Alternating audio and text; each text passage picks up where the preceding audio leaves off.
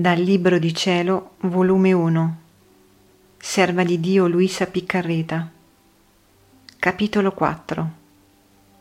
Imita me quando stavo nella casa di Nazareth. Quindi tutto il giorno me lo sentivo sopra.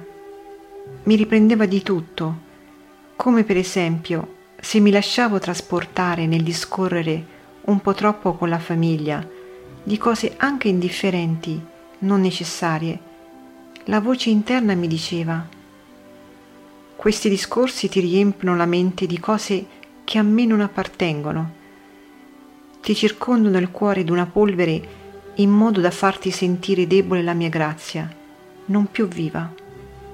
Deh, imita me quando stavo nella casa di Nazareth. La mia mente non si occupava d'altro che della gloria del Padre e della salvezza delle anime. La mia bocca non diceva altro che discorsi santi.